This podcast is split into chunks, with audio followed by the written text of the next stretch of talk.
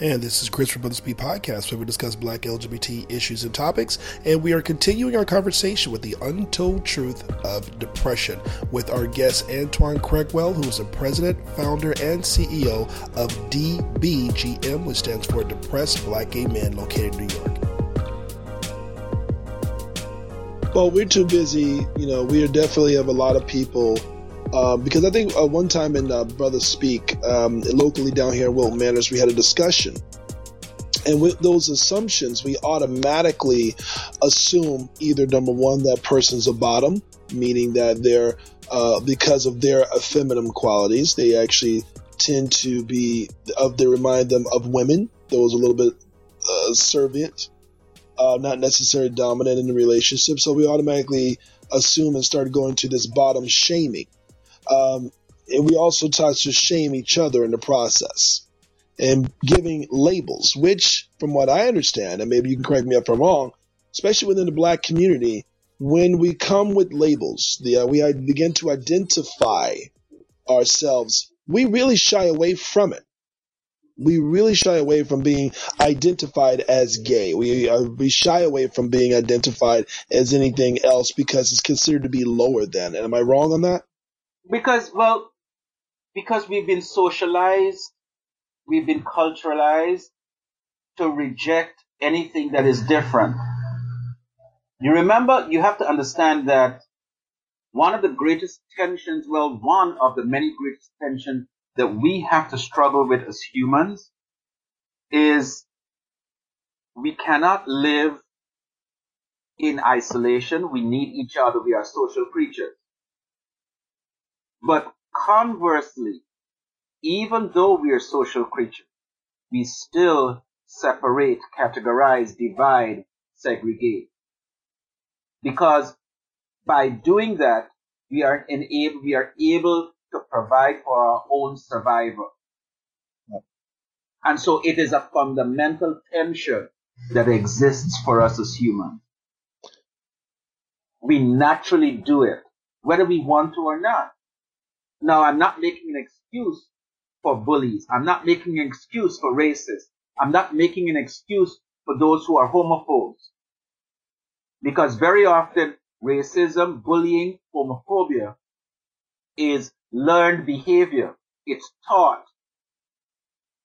What we know for a fact is that uh, uh, a young Black boy who recognizes that he is a sexually attracted to the neighbor and tells his parents that this is how he feels and receives the, the support and encouragement of his parents, that that young Black boy grows up to be a well-adjusted Black gay man and becomes a productive member of society. And we also know of the opposite, that if his parents deny him who he who he really is, he creates an alternate personality, he creates a separate individual that will that will sneak around, devise, be devious, so that he can he can hook up with the guy next door and still present to his parents that he's ultra-masculine and he's going to get married and bring in grandchildren like his parents require. Wow. But then at some point, but then at some point, the alternate personality and the real personality are going to collide. And the problem is what happens when that collision happens. What happened to that person when those two people collide? Because no, you can't... You, He can't live with two people.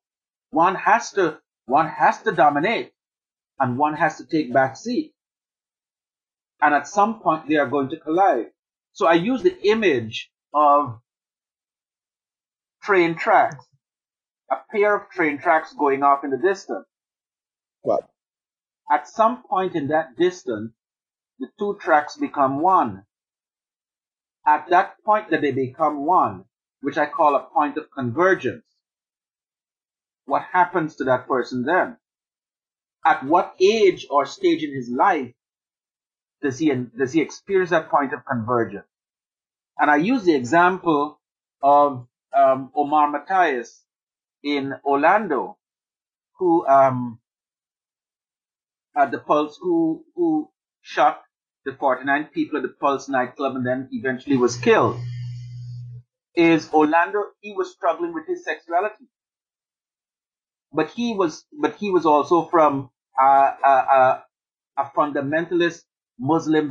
And so he was forced to create another identity, because as the information became clear later on is that even though he had one wife and then a second wife, and both wives somehow knew about his sexual orientation or his inclination, and we saw that he was going to Pulse nightclub, he's been there, he's been, he's been, he's been engaging in, in relationships no. with other guys, he still maintained that other personality, that other side, that was the ultra to please his parents. And then those two pers- those two people collided. Right. And the collision is what resulted. You know, um, I see that you did create a film in regards to this particular topic, and the film is called You Are Not Alone. Is that correct? Can you tell me yes. a little bit about that? The film's journey was kind of interesting because it came out of um, a book that I started to write, um, collecting the stories about of black gay men speaking about their experiences and of their what caused their descent into depression. And of course, it being a book about black gay men and mental health, and the publishing industry is predominant is most is all almost white owned and operated, that one could not find Uh, publisher to publish a book on about black gay men with mental health issues. Um, so I asked some of the guys who interviewed the book if they go in front of a camera, and they said yes. And so we interviewed them and put them on camera, and um, we invited some um, mental health therapists to comment on different aspects that emerged from the interviews. Um, and in the film, we look at at least six, six different but interrelated themes that emerge. One is sexual identity and sexual orientation. We looked at sexual abuse. We looked at the role of religion or the wow. church. We looked at contracting H I V. We also looked at bullying, and we looked at what it is like growing older as a black gay man. And those six themes, each of which on their own or overlapping with another or combined, can lead someone to descend into depression and to consider suicide. Um, and so the film um, has been out since twenty thirteen, since twenty twelve. Um, it's been in several film festivals around the country and internationally. Um, as far away as Kenya, yeah. um, as close as way as, as Montreal, mm-hmm. and as far away as in Suriname and Guyana, um, in this, in South America. Um, it has been shown once in Florida for the Big Boy Pride at uh, South Beach. And I think that was, might have been in twenty thirteen or twenty fourteen. Um, and it's been a couple of times in Atlanta. Um, it's been, I think, once or twice in South Carolina. It's been two or three times in North Carolina, Raleigh, um, Raleigh, Durham. It's been a couple of times in Houston. It was shown in Memphis, um, for Memphis uh, okay. Pride right. one year. There's nothing against yeah. some good circulation and good international circulation, but it definitely needs more. It sounds like, you know, for people to really be aware of what current events are going to be affecting this topic tremendously, um, and as well as uh, what other community centers could possibly contribute to this. Is this a film that you guys have planned on distributing to uh, have others to be able to talk about it, to kind of get the topic a little bit further out there, and how every other state can kind of make their own little push in regards to this topic? This the film is not commercially okay. available. Okay. Because the idea, because the idea is we don't want, we don't want people to see the film and just get up and throw away their soda and, and popcorn and walk up at the gotcha. end of it. We want to be able to have conversations after the film so as to reinforce some of the issues in gotcha. the film. Um, more than more than once. As a matter of fact, several several times after the showing of of the after the screening, many people in the audience have made revelations about themselves that they have never ever spoken before. And many people in the audience, after the discussion, are resolved to go find a therapist, to go find somebody to talk with professionally, which is, which for us is that the objective has been achieved. Right. Okay. Now let me ask you that, because the L G B T community in general, you know, aside, aside from people of color, has a really, really high suicide rate, really high suicide rate. And to see that just that L G B T in itself is not truly being addressed, is there really any signs that any other form of or any other of these suicidal rates will begin to decrease? I mean, last time I checked, I believe transgender had a very, especially when we get older, a very high suicide rate. Um, older, very high suicide rate. Uh, just the L G B T community in general. Is the government, is, could this, let me just rephrase the question. Could this be another uh, introduction in terms of how the government looked at H I V and AIDS in the eighties in terms of turning their backs? Is this the situation that we're looking at?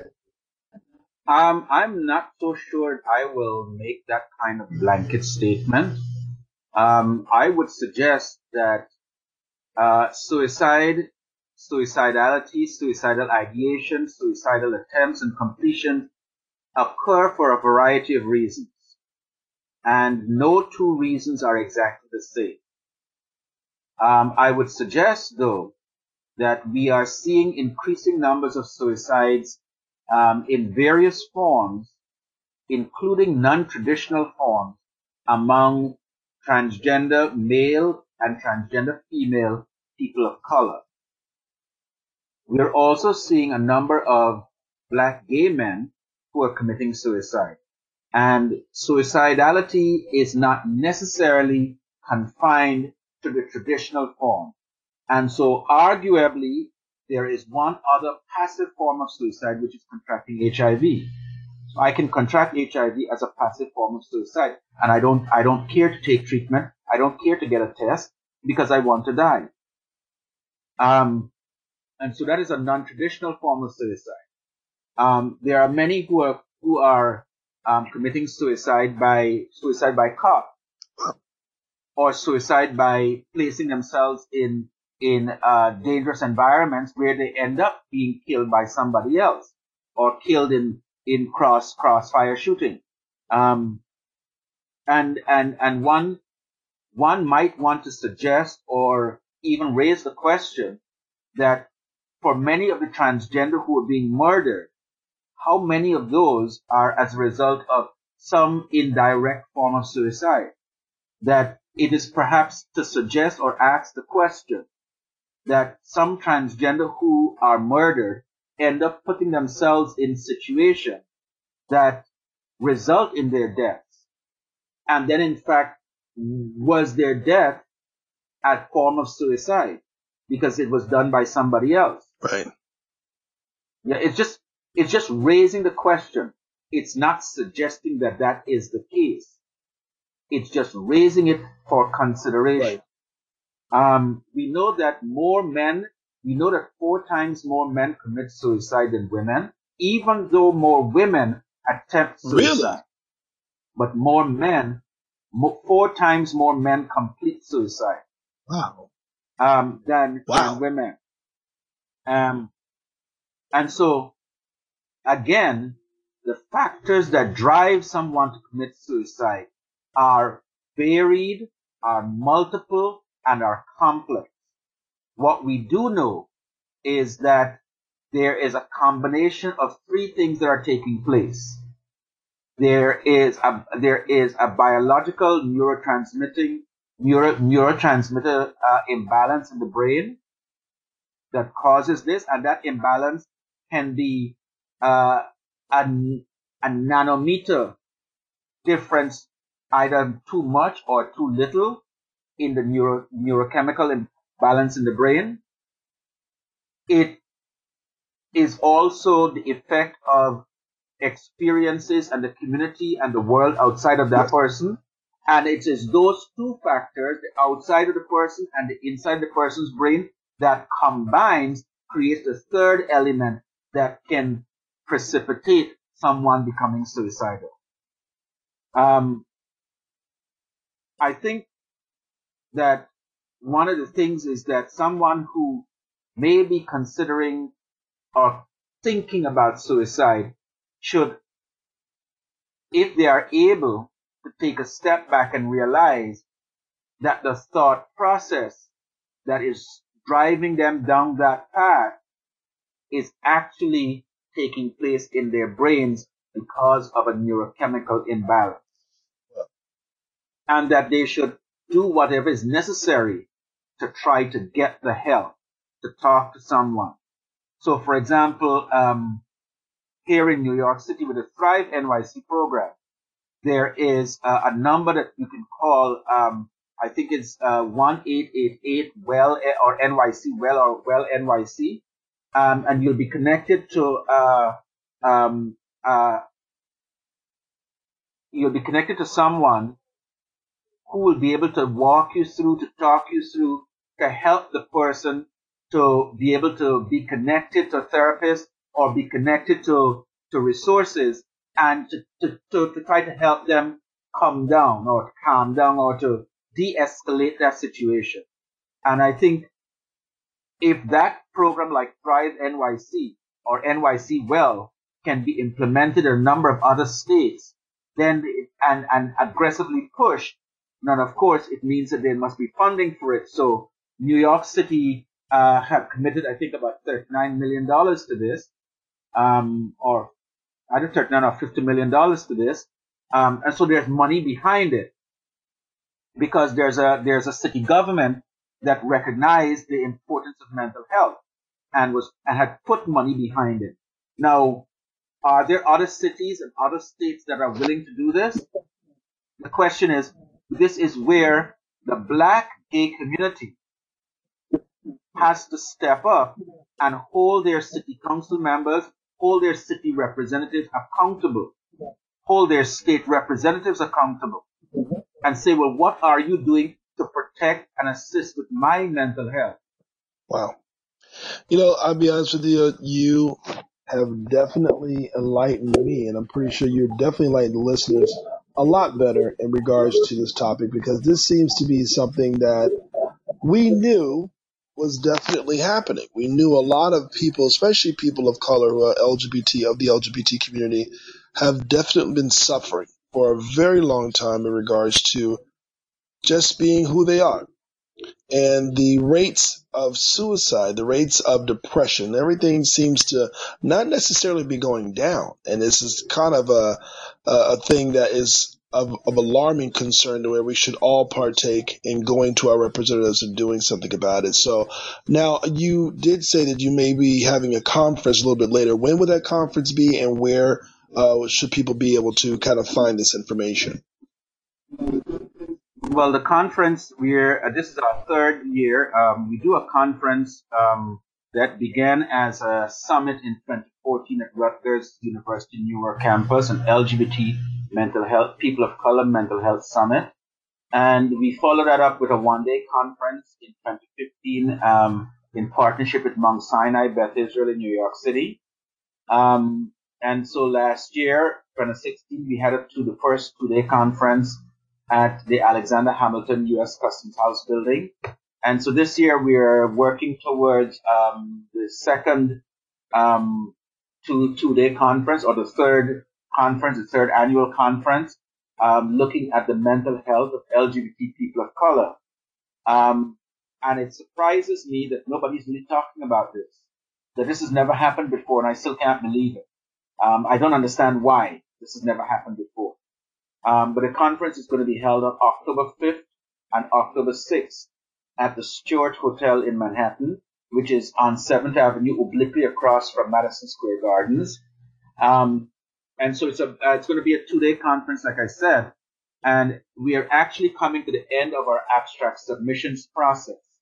So the first phase of the conference is about to end. So the abstract submissions process ends next Wednesday at midnight. So after midnight next Wednesday, we are not accepting any more abstracts because abstract submissions process is open since April first. So we give people two months in which this can circulate around the country, internationally, to get people to submit abstracts that want to talk about things and issues that affect the mental health of L G B T people of color.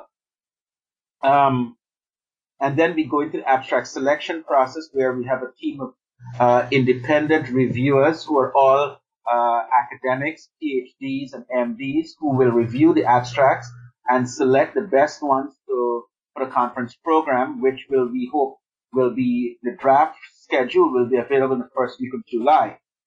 But registration, we, we are planning to launch registration for the conference on June first. And um, registration is going to be uh, in three different stages, uh, three different time period stages. So advanced, which is early registration, standard, which is regular registration, and late, which is, of course, late registration. Um, and each registration period, each registration will be further subdivided into three separate um, categories. There's a different, there's a category for academics and clinicians. There's a category for advocates and activists. And there's a category for consumers and students so that everyone has an opportunity to attend the conference. Um, one of the things that we do make, uh, make it very clear is that no one should feel that he or she is unable to attend this conference. So, so the, the, the, the lowest registration point is the consumer student. And they will probably pay at the late registration fee will probably be pay about twenty dollars oh, wow. to come in. And they would be entitled, and they would be entitled to all of the benefits and all of the access of the conference, including a gift bag, breakfast and lunch, um, because we feel that no, that everyone should have access and be able to attend this conference and take advantage of the information and the resources that are available. But one other thing about this conference that is different from the previous year's conference is that this conference so far has been made possible because of a generous donation from an organization that made a significant donation to help us. That's wonderful. That's wonderful. That's the only way this conference wow. is happening. Wow, that is wonderful. And secondly, the conference theme, which is navigating mental health care, concerns, developments, and promises, is actually a way for the people of color community to look at the present administration's rhetoric and the things that they're talking about, about how it will affect them. So it is for the people of color communities to understand how are they going to be able to navigate and identify resources and identify ways and means of surviving with this present administration.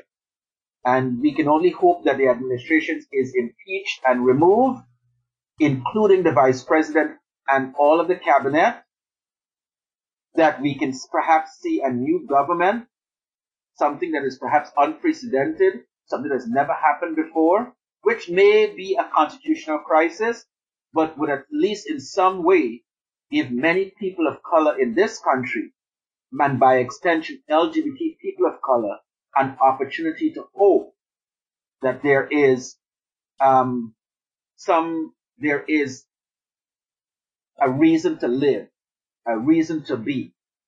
Because I know that right now, I can imagine that many L G B T people of color, looking at how the present administration behaves, are thinking to themselves, they don't want to be here.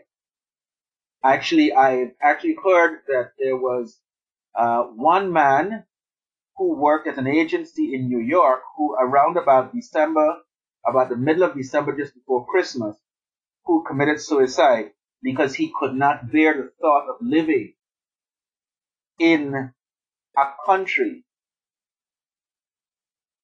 run by this current administration. Wow. Wow. wow. It's a serious This, this is a, a very, very serious thing right now. You know, one thing's for sure that uh, Brothers B Podcast will definitely do its best to uh, market that for you, to make sure people are definitely aware and to get more people talking as much as possible. And uh, if there's any way that I can be able to contribute to that, uh, and in any way, I would definitely be doing that. So I, I want, I'm very glad we did this podcast to bring more awareness to it. Um, that's one of the reasons why it's actually been made uh, in the first place, uh, to give more awareness to topics like this. And this is one that I will definitely say has not been given as true shine, to actually give enough attention. So it's people like you that really make it uh, uh, to give more people the attention that it truly deserves. So I truly, truly appreciate you coming to the show. And what I will definitely do, again, I will make sure I have all your information so some of the listeners can be able just to look it up in the profiles and find out as much as possible and how could they possibly donate or contribute to the organization, which is called D, B as in boy, G, M, which is Depressed Black Gay Men, and see exactly what they could possibly do. So I do appreciate you coming to the show. Thank you so much. And this is Chris for Brothers B Podcast signing off. Thank you again. Thank you. Got to take a moment to give a big shout out to D J Baker with the weekly Top forty. It's the first L G B T urban countdown from artists from around the world. Tune in every single Saturday from live from six p.m. to ten p.m. exclusively on all digital radio dot com.